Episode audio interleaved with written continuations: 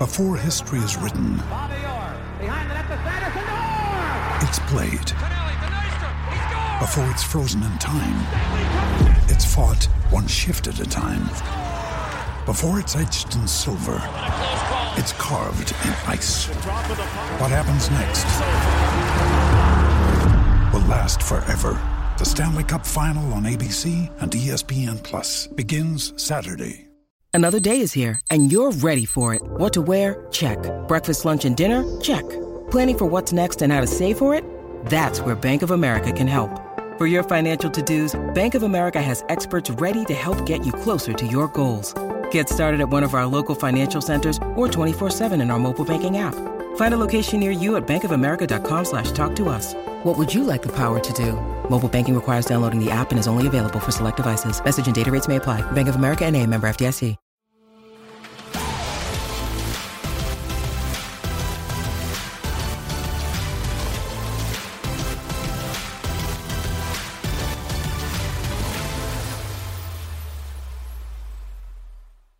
Happy Thanksgiving week, everybody. Welcome to the NFL Weekly Preview here on Roto Grinders. I'm Justin Carlucci alongside TJ Lasig. What's up, TJ? Good to see you again, man. Justin, happy Monday. As always, excited for for Thanksgiving week. Always one of the the more fun DFS slates of the year, I would say. So definitely looking forward to to getting into that and, and also doing a, a look back here at the week 11 slate and and everything that went down there. It was a, a bit of an interesting slate, I would say. Overall, we had Taysom Hill week, Taysom Hill at tight end on FanDuel, which was funny to see. And uh, yeah, wasn't wasn't my best my best week personally, but but not the worst either. It just it's an interesting interesting week eleven slate. I feel like I never never fully got got a grasp for it. Just not a, a ton of plays that I loved going into it, and you know, just yeah, interesting one. Wasn't a lot to love. Yeah. That the 1 p.m. games, they were all fairly low scoring. I remember checking my app at like the beginning of the second quarter. I think there were seven games going on, and not a single team had 14 points. I mean, just at a chance, you think someone would have scored twice out of seven games in the first quarter. So we did have bad weather in one game. You know, the Eagles Browns was painful to watch. And uh, the you know Browns defense paid their dividends. Pick six wins. Sorry to bring up a sore subject. You know, just to review some things that we saw, and that was one for me because the Eagles were on local here in PA, uh, as I had some other games on the Sunday Ticket stream. But I know the weather was bad, but at some point, like Carson Wentz just has to play better. TJ, I know I'm preaching to the choir, and I definitely want your take, especially when he got safety. He knew he had to get rid of the ball, and he just he just didn't. So it's for every five good Wentz plays, there's like one that is just so bush league. I'm pretty pro Wentz. I just don't know how much further I can walk the plank. You want the guy to succeed. He's a smart guy. He has dealt with a ton of injuries on his team, etc. But I know we talked briefly, and you think maybe you know an injury of his own kind of changed the direction of maybe his process, whether he's not physically where he wants to be, or is it a mental thing? So what's up with Carson, man? It's hard to say. It's been I mean it's been a couple years now since since he had his you know potential MVP looking season, then goes down late with an injury and has hasn't been the same since. And it, it's getting tough to watch, like you said. There's just so many plays where he inexplic- inexplicably just holding on to the ball far too long, telegraphing passes, like you said. I mean, it just it's really it's really tough to watch, and I, don't I don't even know what the path forward is here for the Eagles. Obviously, Carson Wentz is still still a young guy and still has a, a full career ahead of him, but at some point we're gonna have to make that decision of of is he the quarterback of the future or or do we we throw in the towel on him. So I, I still have some faith, but I think I lose a little bit of that faith each and every week as the Eagles and the really the NFC East as a whole is just a complete complete dumpster fire and just a war of attrition at this point in terms of who's gonna gonna end up winning that division with probably at the end of the day like seven wins I imagine gets the division done. if Miles Sanders wasn't kind of like half made of glass, I feel like they would just feed him as much as they can. But I feel like every game I'm kind of holding my breath with Miles Sanders, just with all the injuries he's dealt with so far. Like, he hasn't proven that he can really take hits for fourth quarters. And he had 16 carries for 66 yards. I felt like he had 25 carries because he looked really good. Every time he touched the ball, I, I thought he looked really good. You know, Dallas Goedert was involved. On the flip side, you know, Kareem Hunt, 13 carries, only 11 yards. Nick Chubb had a big 50 plus yard run late in the game, uh, 114 yards. He's looked great since he's came back from injury. It's kind of tough to you know, pick between Chubb and Hunt on a given day. You know, you can't run 40 times every game just due to game flow, although Cleveland would love to. But man, do I love Nick Chubb playing in the pouring rain. And of course, in Wentz's defense and Baker Mayfield, it didn't look great either. It was pouring. But I love Nick Chubb going out there, doesn't wear gloves, just has the taped up fingers. That's a man out there. Nick Chubb's back.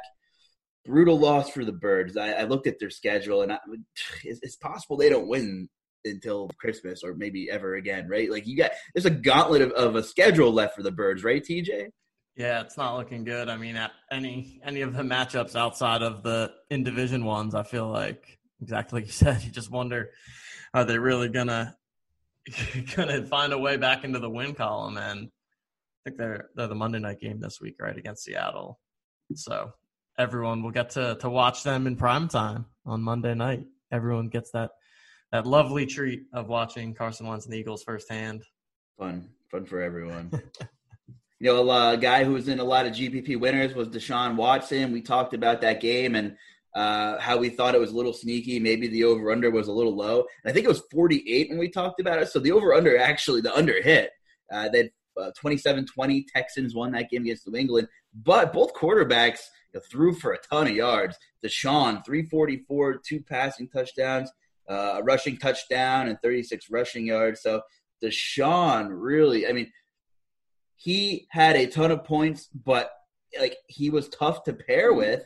So I'm curious. I should really go back and look at results DB on Roto Grinders and see you know, if Deshaun was any of these winning lineups because he spread the ball around. I mean, one, two, three, four, five, six, seven, ten different receivers. Uh, Brandin Cooks four for 85, no touchdowns. Will Fuller, six for 80, no touchdowns. He threw his two touchdowns to Keke Coutee and Randall Cobb, who combined for 17 total yards. So, you know, neither of them were likely in the winner as well. Uh, and Deshaun's t- other touchdown was on the ground.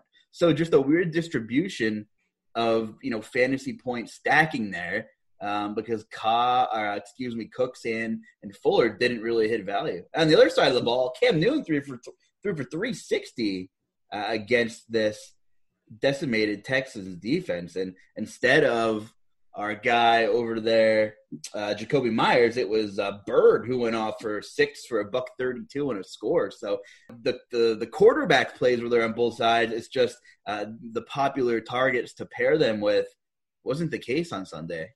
Yep, definitely. And and as I, I look across some results from different contests of different sizes, there was definitely some Deshaun Watson winning lineups in different tournaments. It looks like it was mostly a mix of Deshaun Watson lineups or Justin Herbert lineups that took down a lot of the tournaments, and and then the Taysom Hill lineup took down the the Milly Maker. I, I, I, guess we should go there. I guess we should go to Falcon Saints. So talk to me. Yeah, I mean it was a it was a unique spot coming into the week because we kind of got the news that Taysom Hill was starting. And then it was kind of like, well, maybe he is or isn't. It, there, there was definitely some uncertainty there. But I mean, I think by the time one o'clock on Sunday rolled around, it was pretty clear that that Taysom Hill was at least going to be taking the large, large majority of the snaps at quarterback for the Saints. And that, that's exactly what ended up happening here. And I played him in cash as my quarterback on DraftKings at, at 4,800. Just thought that, that the savings was too good to pass up and definitely was a little bit worried in that first half. He didn't get a ton going. And I think a lot of people are surprised that they basically just didn't seem to tailor the game plan much around the fact that Taysom Hill was quarterback. I mean, they were they were trying to run their their standard offense, but then down the stretch, Taysom ends up getting into the end zone with his legs twice, not not on design runs. I think they were both just kind of dropping back and, and scrambling, find the opening and getting to the end zone. But yeah, I mean, it's a unique situation. And then, of course, the the FanDuel thing. I mean, the fact that you were able to play him not only at tight end on FanDuel, but as basically a minimum price tight end on FanDuel. I mean, he was like 90% owned in, in just about everything. So Taysom Hill week arrived and and he certainly met value. 25 DraftKings points at 4,800. And that game in general was was one of the more interesting ones on the slate. And Julio Jones, I mean, can he does he ever not get slightly injured at some point during a game? Like, I guess at this point, if, if you roster Julio Jones, you know that that at some point he's going to be hurt. So I thought that, that was another thing. And then one other notable soundbite that I heard was that I think it was Kamara's first ever game where he didn't catch a single pass. So that's that's what Taysom Hill will do to you. Sorry, Kamara. Yes, yeah, like Taysom Hill rediscovered Michael Thomas, like he's been hiding since he came back. 12 targets for Thomas, nine catches, 104 yards. Clearly, this could be a thing going forward. Instead of freaking out and checking it down to Kamara when you're in trouble, Taysom Hill's just going to run, right? So might as well. And uh, yeah, 10 rushing attempts for Hill, two touchdowns. Didn't do a lot through the air against a horrible Atlanta defense. Uh, on the flip side, I did play Matt Ryan in a GPP. It didn't work out for me. I figured New Orleans would kind of funnel the run and they did. They shut down Gurley in that run game. There was only 14 rushing attempts. So if you would tell me Atlanta would only run the ball 14 times, I would say I probably got a pretty good score from Matt Ryan and whoever I paired with him. Just wasn't the case. Three field goals the whole game for Atlanta against a Marshon Lattimore list defense. Pretty bad. Pretty bad performance from from the Falcons. Not like they had high expectations, but I expected a little bit more of a better game environment. So kind of a letdown for me there uh, yeah, Julio Jones banged up. He uh, is considered a game time decision for this coming weekend as of right now. So I can't even tell you to look at Russell Gage because every time I try to play Russell Gage when either Ridley or Julio are hurt, they throw the ball to uh, Zucchini or whatever his name is. So I'm not even going to make a recommendation on on who to play there. Just keep an eye on that Julio news because you know, obviously Ridley would would be uh, demanding some more target shares and, and, things like that. You know, we saw his numbers without Julio; they were amazing throughout the beginning of the year. But anything else on this game? You want to jump somewhere else? I did want to remind everyone that we're going to eventually focus on the three-game Thanksgiving slate. There's plenty of other content uh, for the main card. And Roto Grinders, check out Roto Grinders Premium. A lot of great stuff there. But we just kind of want to catch everybody up and. Uh, we'll talk about the Thanksgiving Day slate, which there's already a ton of news did you have any Falcons exposure, TJ? Uh, I did not have much Falcons exposure actually this time around. I think I had had one one lineup where I ran Taysom and then uh, had Julio on a on a run back, but didn't have a ton on the Falcons, which which was fortunate because because they obviously didn't put up much this week. Uh, I mean, one of the games I was pretty focused on that also didn't work out was the the Bengals football team game.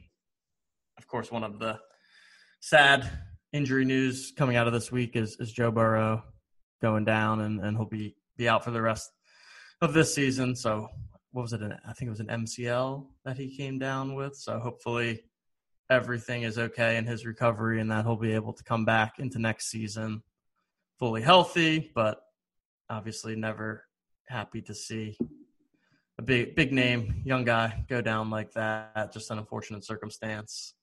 Um, and yeah, I mean, I'm lo- I'm looking at the I'm looking at the games playing back now, and Ch- Chargers Jets was another one that that I was on. That was actually the the one tournament lineup I had kind of saved my day. Just had a had a Herbert, Keenan Allen, Ballage, and then run it back with Mims as a cheap run back option. So Herbert continues to to play pretty well here, and Keenan Allen is just just a monster every single week. That that target share is always going to be there. He's someone that that we talk about being kind of in play on cash every every single week. His his price is finally starting to creep up there, but I still think that he he tends to be underpriced and just comes with such a high floor with the number of targets that, that he's seeing in that offense. And Ballage had a, had an okay game as well. But as expected. They, they they took it to the Jets pretty handily.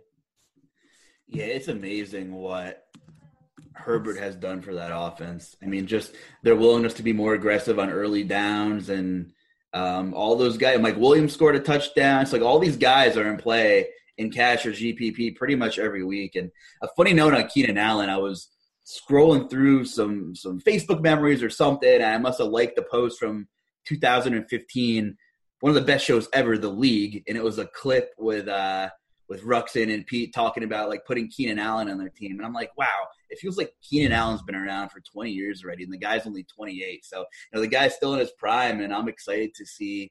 You know, not that Philip Rivers was horrible, but I mean Herbert will just sling it, man, and he loves throwing to Keenan Allen. So I guess I thought he was like around 30 already. He's only 28. It Just seems like he's been like just consi- he's been had some injuries, but he's just been like consistently producing for for so long already. And like you said, price is getting up there. But ever watch the league, TJ, on FX? Oh yeah, yeah. I I haven't seen every episode, but it was a good it's a good show. It's good fun, stuff. very relatable for sure. Very relatable, very relatable. a little sad that it, that it's finally off the air. I think the best episode ever was um I don't know if you caught the one. I forget. It was the season premiere right after the Seahawks lost the Super Bowl with Marshawn Lynch and uh, mm-hmm. uh, handing the ball off, and uh, you know they, they kind of made fun of that when Marshawn made an appearance. So that was pretty. Funny. I do remember that one years ago already, man. Time I know. It's crazy. It is um, a great show. One consistency throughout the years, TJ, is, and I know we talked about this on last week's podcast, and you definitely gave it your stamp of approval, is that Aaron Rodgers is matchup proof. 300 yards, three touchdowns. Davante Adams, high floor, high ceiling, seven catches, a buck six, a touchdown. I cannot believe they lost that game. That was just a crazy sequence. Frank Reich, man, he gave Jonathan Taylor 22 carries. Nyheim Hines didn't get a single carry after being a rock star the week before. Um, and a game script you think would totally suit him. Uh, he only saw four targets, three catches for 30 yards. So thought that was interesting. The the Indy running back situation just kind of reminds me of the Rams. Like, good luck, whoever the coach sees fit for that day. I mean, even if you think he's a fit, you might be wrong, and it's hard to put your finger on. But yeah, 20 plus carries for John Taylor, I thought was was interesting. But personally, for me, that's just like not something you can bank on happening until we see it for three or four consecutive weeks. Yeah, it really does seem to be a guessing game on any on any individual week on who's getting getting the action there. And I know that that on the other side of the ball there, Derrick Henry had himself a pretty decent game. We talked about how he was going to get no ownership coming in, and I think he came in like 15% in a lot of spots, which is actually 10 15%, which is a little higher than I even thought that he was going to be. But just shows that he's always got always got upside potential, although did not did not outscore Dalvin, which I guess was the the pivot that you were hoping for. But um right. Yeah, that Indy backfield is just I don't know. I don't know what to do with it. And it seems like a yeah, it'll be a, a GPP only type of play, but they've they've shown some upside on as individuals. And I know you're, you're piggybacking off this because Indy will face the Titans again in a quick rematch. So kind of got the Henry versus Colts matchup from a couple primetime uh, slates ago. And um, yeah, gritty win. You know, let's talk about the Titans real quick and Baltimore because Baltimore is on Thursday's slate. So I guess we can kind of tie that in with with uh, the slate we're going to talk about here on Thanksgiving. And you know, Titans scored first early in the game, then they kind of disappeared for two and a half quarters as they typically do, and then they rallied and uh, somehow found an answer to get a couple stops late in the game got to stop in OT, got the ball, went right down the field. You know, they got some big contributions from AJ Brown. They have three practice squad linemen in who who held their own, and uh, Kenny Vaccaro didn't play defensively, and Jayon Brown's out for the year, and Adoree Jackson's out defensively, and I mean, there's a team that is missing a million people, and I did not think they'd be able to go into Baltimore and get a win, which which speaks highly of their ability to bounce back after the special teams debacle against the Colts. But on the flip side, I mean, it's very worrisome for the Ravens, who were missing some personnel themselves, uh, especially a couple key defensive linemen, which you know eventually kind of opened the door for Henry to to seal the game. So, man, I mean, Lamar and company, you know, they've had their ups and downs offensively for sure this season. And if you can kind of contain Lamar and you know, Marquise Brown has some big drops. I don't even know what he is at this point. He's not a possession receiver. Yeah. Whenever he goes deep, you know, Lamar can't hit him. So you basically just have like Hollywood Brown sometimes, Mark Andrews, and Willie Snead. So wow. I mean, do you have any takeaways from from this from this game? And then you know, lead us into Thursday with the COVID news too. Yeah, it's a it's an interesting thing to figure out for this coming slate because yeah, Marquise Brown, zero points, got three targets, zero catches, and he just hasn't been a factor at all this year. So it's it's hard to to go back there. Now, obviously, we know from last year that he has that big play kind of slate breaking ability, but he's just not even getting much usage at this point, and so it's it's it's a little tough to go back to the Marquise Brown well. I think it's something that we're definitely going to have to consider on this this three game slate. And yeah, like you said, there's all kinds of COVID news coming out right now with regards to the Baltimore Pitt game. I think we saw come through that that both Dobbins and Ingram are not going to be playing on Thursday. So we should see a heavy dose of Gus Edwards in the backfield for Baltimore. I think that he'll quickly emerge as as a chalkier option. I mean, we're we'll probably just start diving into this slate because it's not it's not the most clear slate in terms of you know where where we want to go. A lot of the a lot of the biggest names in fantasy and most reliable skill position players are are not on this slate. We we have Zeke Elliott, who I think would formerly have been considered one of those big names, but but hasn't necessarily been himself, just given the the situation in Dallas this week. And I think that this this Baltimore pit game and how this plays out is going to be going to be pretty important. I think that Mark Andrews was a popular play last week at the tight end position and, and likely will be on Thanksgiving as well. I think that it's certainly fine to go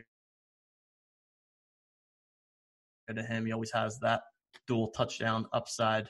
But yeah, I can't I can't quite figure out what's going on with Lamar. I mean, he's just not it's just not what he was last year. I mean, he still seems like he's still getting these rushing attempts. Let's see, last couple games 13, 11, 13, and 16 attempts rushing the ball, but he's not really, he's getting more in the 50, 60 yard range.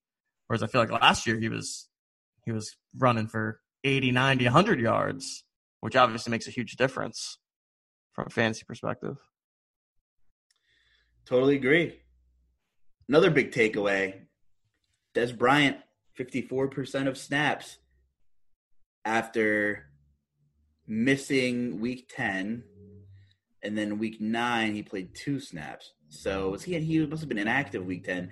Then he comes in. I mean, they must be searching for for a, for anything for a spark. He had four catches for forty some yards. He had a big play in the fourth quarter. I mean, he, you know, I'm not saying he looked like old Dez, but I mean, he outsnapped Miles Boykin by twenty snaps. You know, Duvernay, you know, he's a, a gadget guy. And he got Willie Snead. Like, I get it. Like, I'm a big Willie Snead showdown slate guy. Lock him in. Love my Willie Snead. But you know, Marquise Brown has, you know, keeps dropping the ball. So, so what do you do? I think you're desperate at this point. So, I mean, on a three game yeah. slate, maybe Dez is kind of sneaky. I mean, I, it's, oh God, I want to throw up saying I might play some Dez Bryant.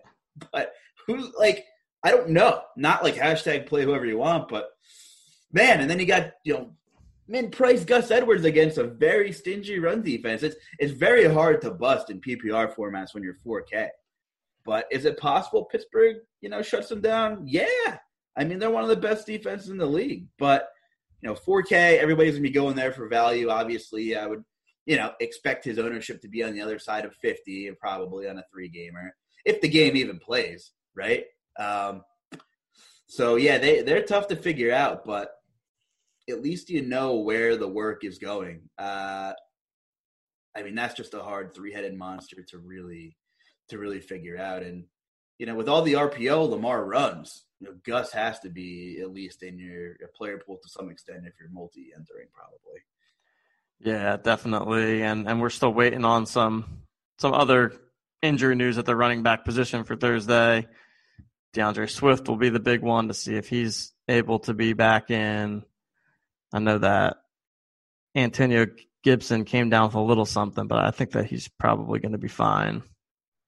Just looking at the running back position as a whole, and then, yeah, I mean, there, there's not not a ton to love at the position on this slate. I think it makes the slate interesting as a whole because there's no one clear standout game or really any clear standout plays outside of, of Gus Edwards. So I think it will be it'll set up really nicely for tournaments and especially on the, the three game slate. I think the concept of the game stacks becomes even more important and I think even more aggressive. Just conceptually thinking about a three game slate, think it's much more viable to to run full onslaught lineups where you're taking five, six players from one game, sticking them into one lineup, and really you're just hoping, right, that that one game shoots out and that the other two games don't shoot out as much.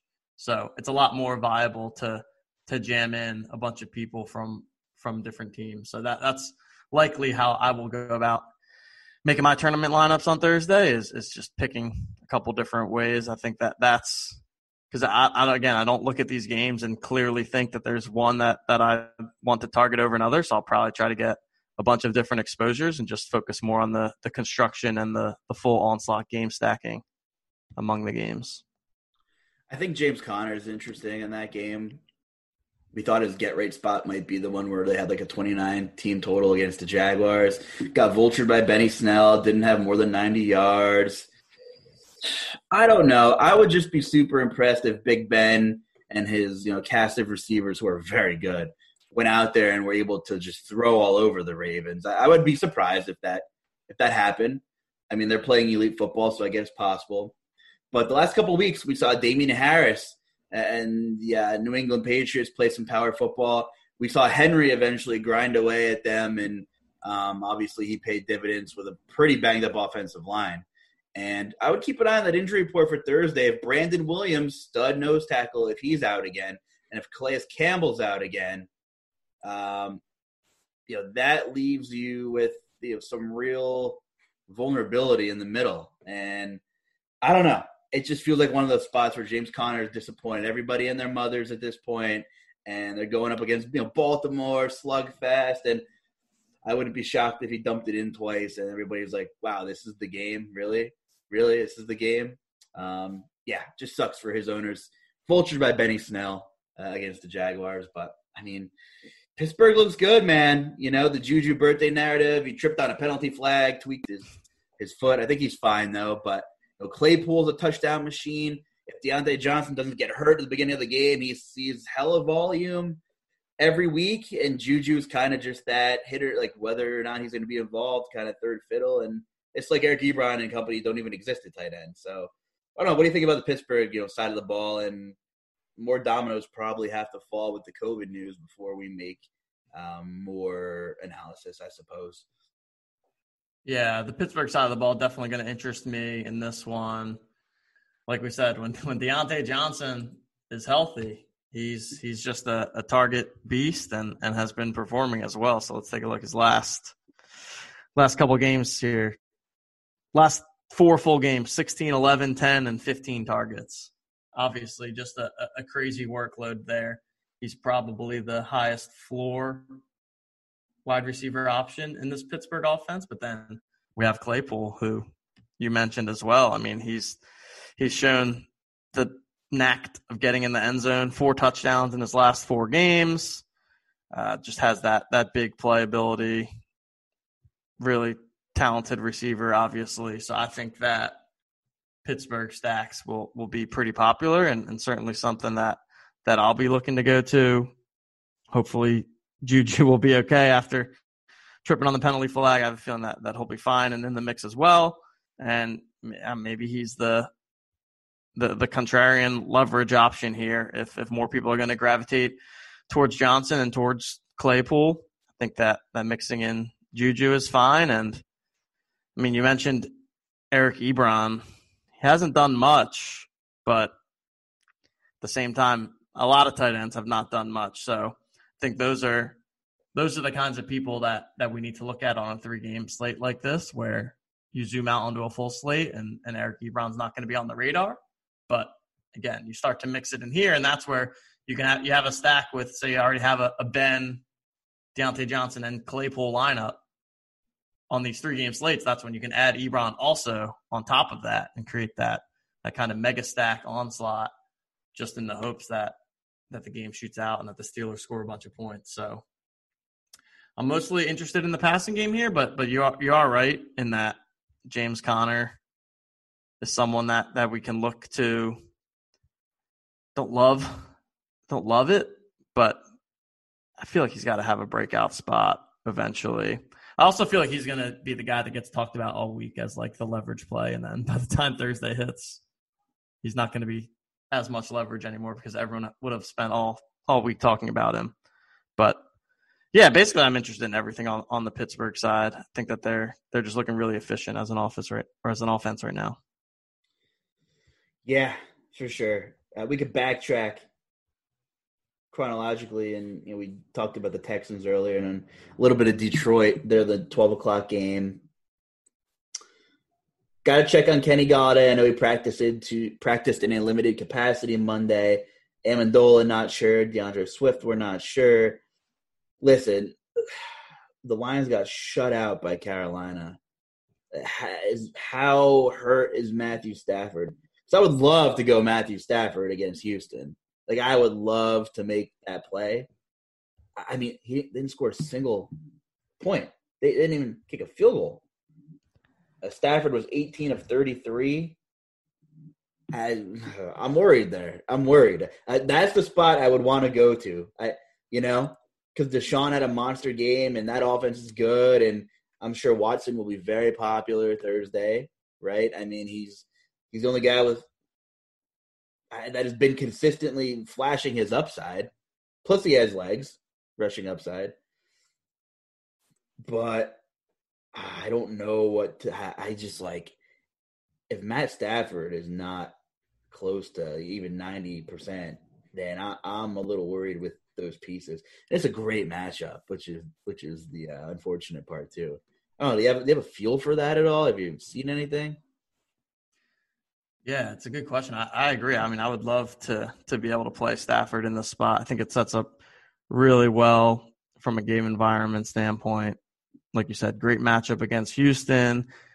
We know that Houston is is likely to put up points as well. So Stafford should should continue to have to throw in this game. He comes in at 5800, which is a nice nice cheap price tag.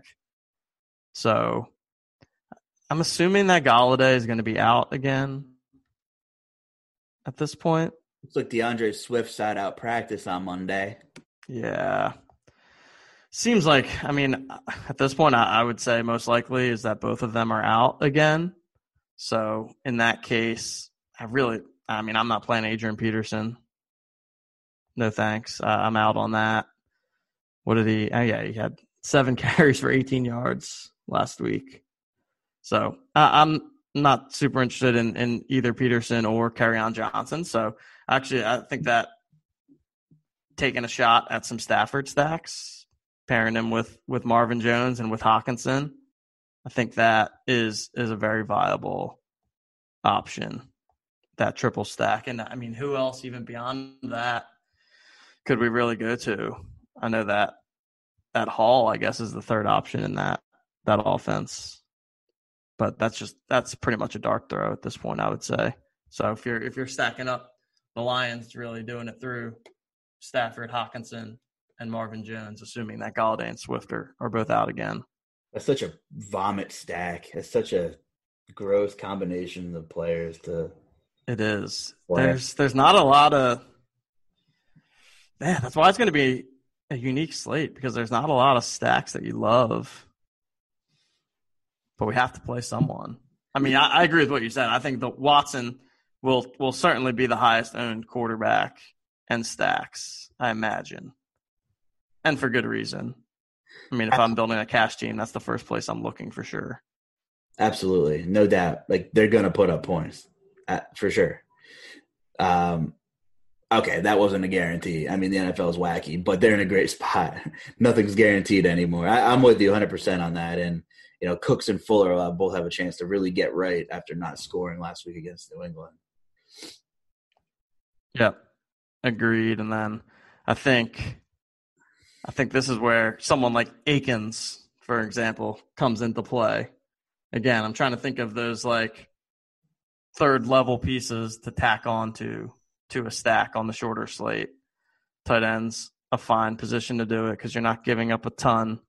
I mean, when we look at this list of tight ends, right, we've had enough main slates where the tight end position fails as a whole. So on a three game slate, I mean, yeah, we we have Andrews and Hockenson who have been okay and had some some decent ceilings, but it's just not likely that anyone from the tight end position is going to completely blow everyone out of the water. So if you want to do things like trying to make your Watson stack a little bit more unique by adding on Akins, uh, I'd like doing something like that as well, and then obviously running it back on on the other side. Amendola hasn't done a, a, a ton for us lately, huh? What's no. his deal? Oh, and he was out last week, so he's also injured. Man, the Lions got all kinds of injuries going yeah. on. Yeah, it's bad right now in Motor City. I don't know. I, I think my only recommendation would be, you know, check out some Detroit beat writers throughout the week, guys and girls, and see what they're saying. I mean, they're not reporting any Stafford setbacks, but he just played so poorly. And I get everybody has a bad game. This was just kind of otherworldly bad. Um, speaking of bad, everything's shutting down across America. Tough to get haircuts sometimes in the barbershop, so you got to take care of yourself. So you might as well take damn good care of yourself. Check out Manscaped, and I know you're probably thinking like, well, Manscaped is just for only you know taking care of those jingle balls, but that's not always the case. I mean, they some good gift ideas here. They have some good packages. Uh, check out what Manscaped has right here. Premium performance package, the ultimate men's hygiene bundle, perfect gift. They have uh, really good tools for trimming that nose hair, that ear hair, everything you need to look good for the holidays. You can't make that barbershop appointment if they can't take your mask off and do your beard. If you're like me, you just suck at shaving your own face like you're 15. It's very possible.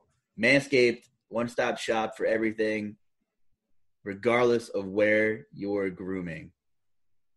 Check out manscaped.com. Get 20% off and free shipping with the promo code Roto, that's R O T O, at manscaped.com. That's 20% off with free shipping at manscaped.com. Promo code R O T O. Worry less. Let their premium products take care of you if you can't get in to look good for the holidays. You know, those holiday photos where you're wearing those you know turtlenecks and you know the sweaters and you're going over to your girlfriends or your parents or whatever you're doing and uh, just just a lot of fun. You might as well look good while you're doing it so get on over there check out or the in-laws whatever you know just the fun stuff you know? I'm, I'm having a very low-key thanksgiving with everything going on and not doing any traveling and you know my girlfriend's like well you know are you okay with just kind of chilling at home I'm like, are you gonna twist my arm to sit here and eat and drink and watch uninterrupted football and not have terrible fake, you know, um, water cooler talk with people I don't particularly care about? Yeah, sounds horrible. Like, count me out. Of course. Yeah, this, this could be a Thanksgiving for the ages. I mean, just nothing but football. I'm doing the same thing. Lower key get together, immediate family only. Whereas typically, you know, you'd have the aunts and the uncles, and like you said, yeah, all small talk. No yeah. small talk, just football. Hopefully, printing some winning lineups in the yeah, process. So when I play Marvin Hall and he drops a bomb, I can let out an f bomb and not feel like had that rage stuck inside of me if I'm around like awkward extended family where they just wouldn't understand that I'm yeah.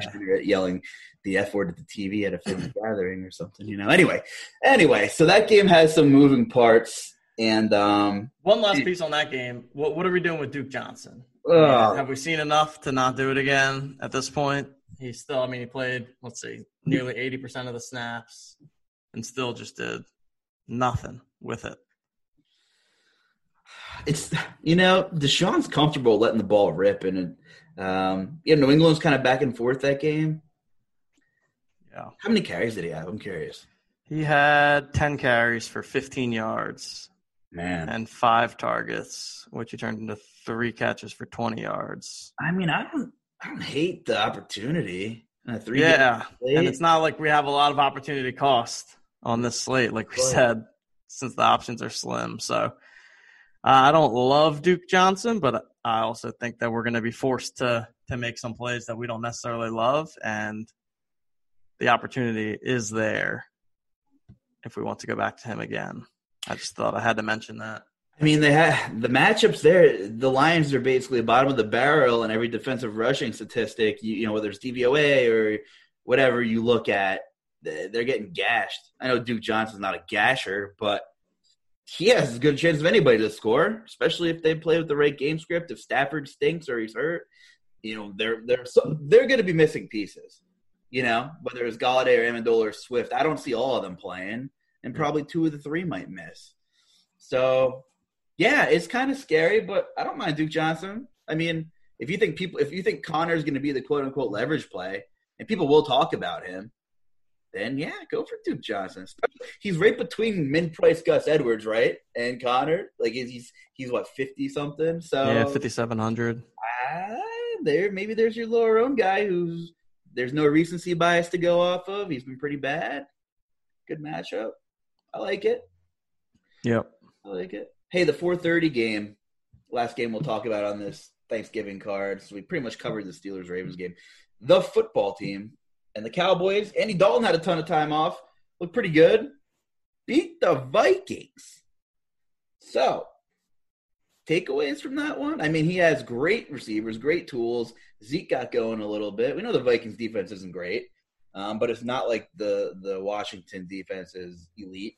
But big NFC East game here, you know, for jockey for position. And I don't know, fantasy wise, what, what are you thinking here? My my initial, the first thing I looked at, I did like five minutes of prep before the show because I kind of like coming on here and looking at things as we talk because it's my like natural reaction. What's going on? J.D. McKissic finally didn't see a bajillion targets. He had 29 in the previous two weeks. I think he had like five. Um, they for once had a decent game script though, and Gibson had what 16, 17 carries, something like that. So I don't know, uh, just a kind of a messy situation there between Gibson and McKissic. But I, I think I just prefer Gibson if, if you're holding a gun to my head. Yeah. Yeah, I think this is another good game. We've got Andy Dalton, like you said, back. Played pretty well. We obviously know there's a ton of weapons on this Dallas offense. So just looking looking at the target distributions from this week, it was pretty spread out. Seven targets for Cooper, seven for Lamb, five each for Gallup and Schultz, two for Zeke. So I think that is fine and and what we're, we'd kind of expect. I think we'll spread the ball around a bit, and this is a, a, a good time to to take your stand in terms of which Dallas receiver that that you're liking the most. I mean, I for me, Lamb. If I had to choose one, I'd probably pick CeeDee Lamb as my guy. I just think that that he's slowly taken over as the the alpha receiver in this offense. I think. ah, I don't know. I, I just like his chances the most of, of putting in like a slate breaking type of performance. Now that said, may, maybe as we get later in the week, we realize that that he's going to be one of the higher owned guys. Gallup is thirty five hundred. Wow. Basically, But he hasn't scored any points in forever. But that's crazy price. I'm just I was just looking at the prices now.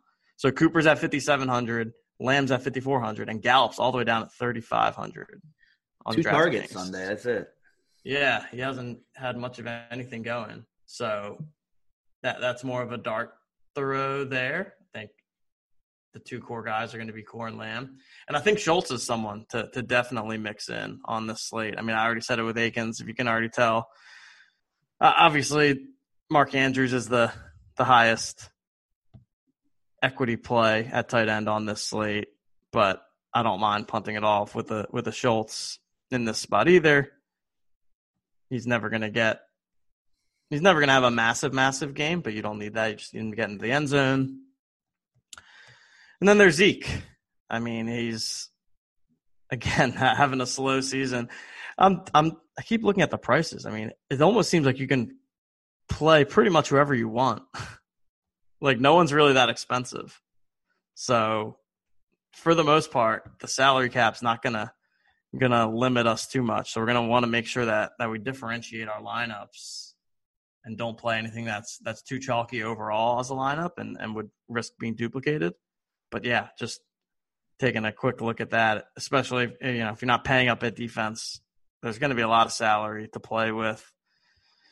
And I mean, Zeke is probably the guy that you just play, just because there's not much else on the slate, and you know that he's gonna gonna still get his workload. Pollard was mixing in a bit yesterday, but Zeke's still gonna get his 20, 25 carries. I'm with you on, on CeeDee Lamb. I think he is. Well, Cooper's price is right there now too, so that's yeah, the price right near each other. That's tough. I at this point, I think Lamb will probably be a little more popular than Cooper. So maybe you know maybe I try to get Cooper in my bills. Just a travesty that Brandin Cooks is still not even like fifty five hundred ever. Like they just won't. He's always cheap. Bring his price up. It's it's not like he's just a you know sixty yard aDOT guy who sees three targets a game or something. Like he's very much so involved. Pretty much the whole year since the one cash clunker he had an opening week against KC where he might not have been a thousand percent healthy. So I, I would imagine Cooks to carry significant ownership. You know, you said salary cap probably won't dictate a lot of things, and Cooks is probably going to be one of the reasons why. I mean, he's under Marvin Jones. I mean, un, and he's six hundred cheaper than Juju. He's probably been a little more consistent than Juju throughout the year. You know, Golladay might not play, so I would just imagine uh, Cooks is probably going to be pretty popular play. I, was, I, know we're talking about the Dallas game, but I was just looking at pricing here and I thought, wow, C. Lamb and Cooks, 54 and 53. So, yeah, I mean, there's a, a lot of options here. And uh, crazy what Claypool does. You know, last two weeks, he's caught eight passes and three of them were for touchdowns. So he kind of like makes the most of the opportunity as. I mean, he sees volume, but he doesn't see Diontae Johnson volume. His targets so like just looking at week five against Philly, eleven targets. Then he's had 11, 4, 1, 9, 13, 10, 8. So it's like, okay, had a couple really high volume games and a couple not so high volume games. I, you just think there's a point where you know, like Roethlisberger can't keep throwing 35, 40 times a game, right? Like all three of these guys can't you know, what was it, against Cincinnati two weeks ago, where they all pretty much at value, all three of the receivers. Yeah. Eventually, is the James Conner game going to come? I don't know. It'll be interesting to see ownerships and like what kind of leverage you can have between you know how you think they're going to score their points. Um, but, but against Baltimore, you would just think there's just not enough opportunity where all four of them are gonna like you got to draw a line in the sand somewhere. I would think, but yeah, I mean, and then you know Terry McLaurin missed practice Monday. Hopefully they're just resting him up. Gibson missed practice too. Could be a short week thing. Just stuff to monitor. I mean, McLaurin seven K, highest priced receiver on the slate. Gotta love him. Good matchup. I mean, look, the Minnesota receivers just ate Dallas alive as well. It's not like Dallas' defense is any good. Yeah, yeah, McLaurin. He's probably one of the better raw plays on the slate, I would say. And like we said, there's not the salary cap's not super restrictive, so he'll he'll certainly come with some ownership, but at the same time, you know, you need you need you need those raw points on a slate like this. So I'll I'll definitely be looking to get McLaurin into my lineups. I don't know. How do you feel about Alex Smith? Like I don't know, I don't know how I feel about Alex Smith if if the upside is there to to be the the tournament winning quarterback this week. I'm not so sure. I think I'd I'd prefer Dalton to Smith if choosing between the two. Yeah. I mean, he against Detroit, he threw the ball 55 times, which is the second most he's thrown in his career two weeks ago. Didn't even throw a passing touchdown. Yeah. It's just a weird offense, right? He has two passing touchdowns in three games.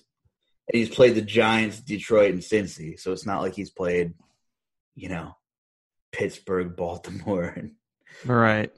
in, in Tampa Bay or something. But I don't know. I'm with you. I, I just think I think you're using Watson or Ben, or if you think Lamar runs a lot, sure. If you think Stafford's healthy, sure.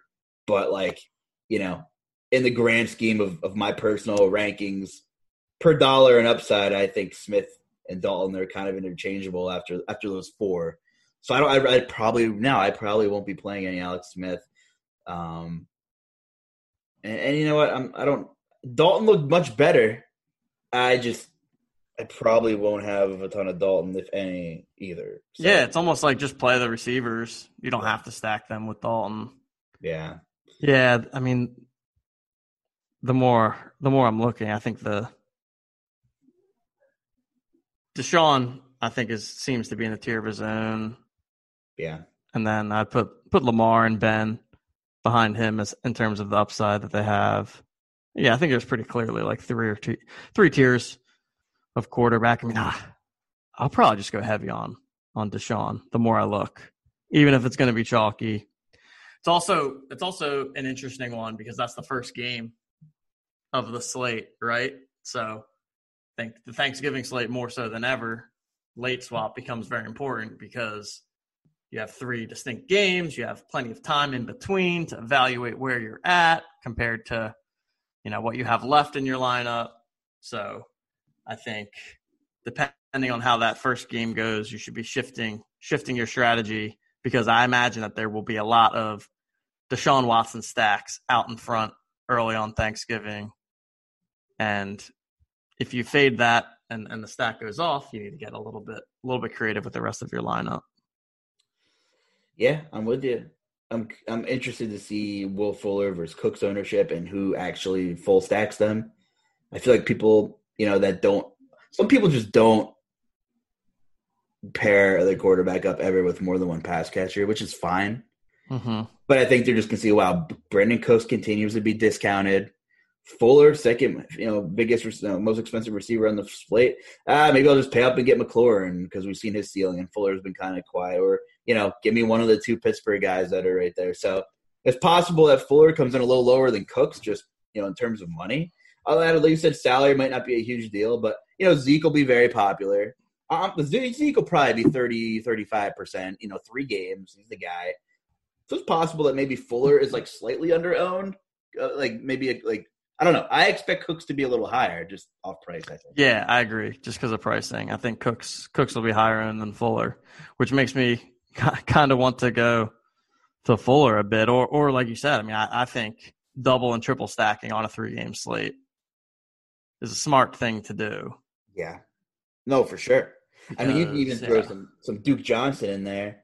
I mean, sure. I, I think some people would be like, well, I'm not playing Duke and a receiver, right? But three games, I mean, Duke does catch the ball. Duke made a, an actual living catching the ball every now and then out of the backfield for Cleveland. Like that, that's what he does. So, uh, you know, and Detroit's really bad against the run. So if that's the game you think's gonna gonna be nails for you, it just gets to the point where, you know, you got to check out the health of Detroit and, and who you're gonna run it back with, kind of thing. Um, I don't know. You want to run? You just run through some quick hits on the Sunday card. I mean, we're we're almost about to wrap up here, but you know, maybe I'll bring up the game and you just give me like your one or two thoughts, you know. Yeah, let's do it. Then you can run it back with me. So, um, let's see, what list do we have here? I have DraftKings Sportsbook in front of me. Let me see. Um, yeah, I don't know. I'll start it off. The, fir- the first game I have in front of me here for Sunday is, according to DraftKings Sportsbook, is Cleveland and Jacksonville. We're a barn burner there, TJ. So Ugh, I saw I saw your face like, man, why did you give me this one first? what, what do you think about this game? What's like your gut feeling here? Cleveland, Jacksonville. Gut feeling. I think you could probably look to Chubb in tournaments. The way you said, he just always has that that kind of hundred yard, multiple touchdown upside. I think Robinson, and I'm kind of going off the top of my head on this one, but I feel like Robinson is is one of the more underrated running backs in fantasy right now. So, and he seems to be pretty game script independent. So even when Jacksonville's expected to be playing from behind, he's still involved. So I, I, would mostly look to to the running backs in that game. Not a not a ton of interest otherwise. Yeah, and I, I, I have no numbers in front of me because I was focused on Thursday slate. I just pulled up the pricing. He's sixty three hundred, which makes him about tenth or ninth most expensive. So pretty high floor he's shown too, like you said, um, regardless of game flow there. Uh, good call. I mean, we know the Jags get gash on the ground. I, I like the Nick Chubb idea. Seventy one hundred, so he's essentially the same price as he was against Philly. Um, so that's fun. But I'm with you there. You know, Baker Mayfield hasn't shown me anything.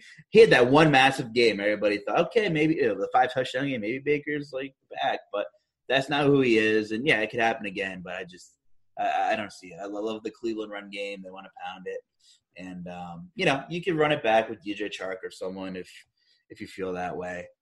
Um, Miami and the Jets is the next game on my list. Real fun AFC East clash here. So what happened with Tua Sunday? Was he hurt? Did they just bench him? Was he getting, you know, was he getting clobbered? Everybody was jumping on the Tua train, and just like that, Drew Lock in Denver kind of derailed things temporarily.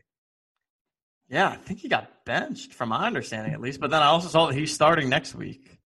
So a situation to monitor, but a strange one. I mean, the whole thing is strange. It was strange to me why he, why Fitz was even benched to begin with, and then to to go away from Tua in the middle of the game seems very very odd. So maybe maybe we'll come out that he had an injury or a, a quote unquote injury to to save face a little bit there. But yeah, I mean for that reason alone, right? It makes you makes it tough to go to anyone in the Miami passing game. I think I think Ahmed in the backfield is is somewhat interesting to me. Could stack him with the Miami defense. That'd probably be the the main thing that I look to. And I mean, I'm sure Mims is probably min price again. I feel like if I'm if I'm ever looking for a, a 3,500 receiver on DraftKings, like don't hate playing Mims if you really need salary relief. They, they don't seem to move his price up at all. It's not like he's having great games, but he can maybe get you 10 points. No, yeah, I, I agree there. I agree there with you. Uh, Buffalo and the Chargers. Your boy Josh Allen coming off a bye against Herbert. Could be a very uh, fun game there. Yeah, that um, seems like a stackable one to me. Obviously, I think we know all the pieces there. You've got the the Josh Allen, Stefon Diggs stacks. You've got yep. Keenan Allen on the other side. Uh, yeah, I think that's a great game to stack up. Probably one of the better ones on the main slate. Herbert up to seventy two hundred. Love to see it. Love to yeah. see it. Wow, Keenan Allen, 8K. You were right. Yeah, so, but rightfully so. I mean, there's there's going to be some points there. 54 over under. Buffalo's five and a half, five and a half point favorites right now, like that. Uh, the Bengals and Giants could be a sloppy game. 42 and a half uh, total in that one. We're probably going to see Ryan Finley for Cincinnati. I'm assuming, which is a big hit to all the the great pass catchers in that arsenal. Keep an eye on Joe Mixon status. You know, if not, Giovani Bernard is always in play. Uh, the Giants side, I, I just, I am not going to really play much of this game. So yeah, it's an ugly one. I'm just not going to talk about it. I mean, I don't know. I mean, both defenses are in play. Danny Dimes is kind of a gunslinger, still does some dumb stuff. Um, and, you know, obviously Ryan Finley, who is Ryan Finley, probably, you know, uh, probably he threw a pick on Sunday in limited action already. So. I mean, turnover hunting, you know that's a game interesting, you know, for defense and special teams. How about a fun game, a better game? New England uh, is home against Arizona. It looks like here. So um, yeah, two and a half point spread, 49 and a half total. Cardinals traveling all the way to the East Coast. Are you a big like travel reverse time zone like statistic guy? How much do you weigh it? I usually don't weigh that much which maybe is a mistake. But I mean, I guess my thoughts on all that is that that's built into the line, right? Like the fact that Arizona is traveling across the country is built into the line that they're two and a half point road favorites. Right. Of course, gonna love Kyler in this spot. He's pretty much proven to be matchup proof at this point. New England not not the greatest matchup, but they they also haven't proven to be that that stout of a defense. So but you know, I, am not really looking to get too fancy with Kyler. It's really Kyler Hopkins can mix in Kirk if you want to, and then on the Patriots side, uh, again, just kind of off the top of my head, feels like it would be a good time to go back to Jakobi Meyers on the run back, just because he was chalky last week and got nothing going. So I feel like that's a classic bounce back spot on that side of the ball. Atlanta, Las Vegas, 55.5 total. Falcons can't let us down again, right? I'm sure they could. Raiders, man, almost squeaked it out against Mahomes and company. Prime time took a, a go ahead game winning drive from Mahomes to Kelce on Sunday Night Football. And I got to say, I made a lot of fun of Jon Gruden and you know the things he did when he took over and signing fullbacks and whatever and just having very vanilla. Like there was a point earlier in the season where all Derek Carr was throwing was five yard outs. Like that was it.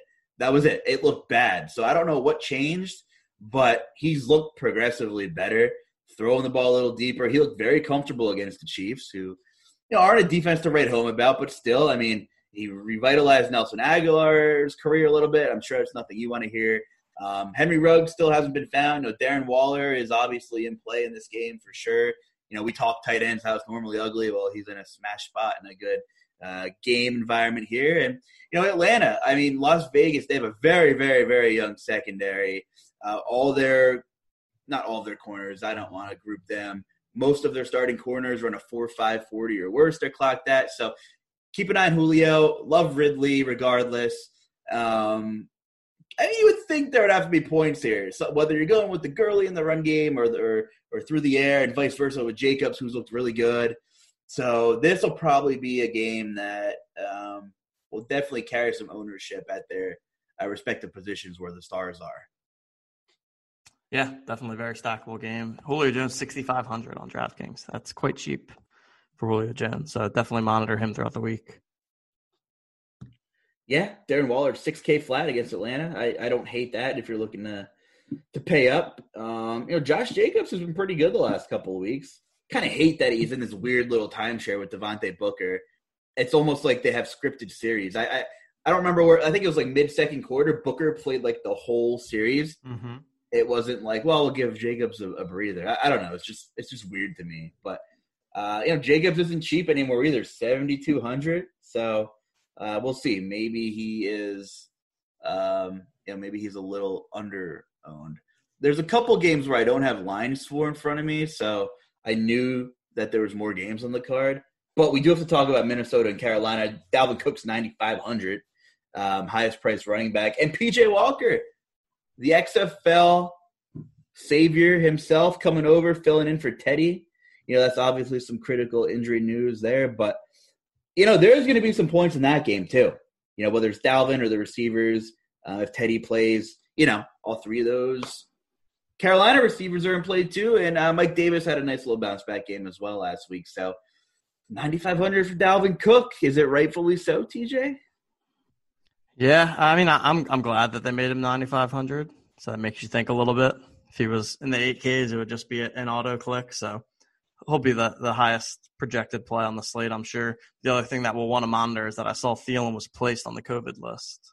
Oh, wow. So if Thielen is out, that obviously is a bump to everyone in that offense. Yeah. So, I mean, I, th- I think certainly Cook and Jefferson become even more viable if, if Thielen is taken out. I don't know exactly his status, but something to, to pay attention to this week for sure. Absolutely. Um, New Orleans and Denver. I don't have a line on that either yet, but we'll see what Taysom Hill can do against, you know, outdoors, mile high.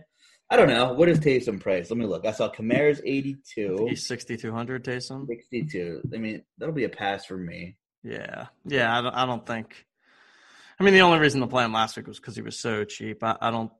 There's still got to be some benching risk built in there. I would, I would think, and yeah, I mean, they they they made a pretty quick adjustment on Kamara's price, taking him down to 8,200. Eh, pr- probably can't do it. Probably can't do it if he's not going to catch any passes with Taysom there. So, and, and if you believe that the Michael Thomas Taysom Hill connection was real, he's only 7,400. Yeah. So that's that's one to to keep an eye on too. 43 and a half total only. Saints are five and a half point favorites. So uh, that's what Vegas says. But yeah, you made made a lot of really good points there. Um, Tennessee and the Colts, we talked about that briefly. Big AFC South rematch. You know, Derrick Henry Can they get him going? Can they keep him going? A lot of injuries there. Also, keep an eye on with the Ravens COVID news. I mean, the Titans just played the Ravens. It's very pop. I know some of the Titans had COVID already, so whatever you believe in, whatever CDC guidelines you're buying into for the day, um, who knows? Just something to monitor. A lot's going to change with you know a lot that we just talked about up until Sunday with the way things are moving. Um, is there anything on the main card that I didn't bring up? I'm trying to scroll. No, I think you got everything. I got them pulled up here. Yeah. Touched. Uh, uh, San Francisco Rams was the only one that you didn't. Rams seven point home favorite. San Francisco.